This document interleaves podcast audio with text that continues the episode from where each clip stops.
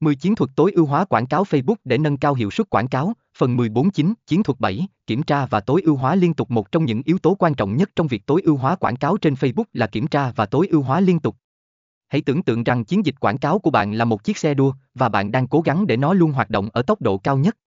Dưới đây là một số lý do tại sao kiểm tra và tối ưu hóa liên tục là quan trọng và cách bạn có thể thực hiện nó. Một, thích nghi với thay đổi, môi trường quảng cáo trên Facebook thay đổi liên tục.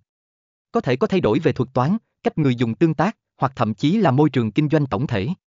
Bằng cách kiểm tra và tối ưu hóa đều đặn, bạn có thể thích nghi nhanh chóng với những thay đổi này và duy trì hiệu suất quảng cáo tốt. 2. Cải thiện tỷ lệ chuyển đổi, kiểm tra và tối ưu hóa giúp bạn xác định được những phần của chiến dịch hoạt động tốt và những phần cần cải thiện.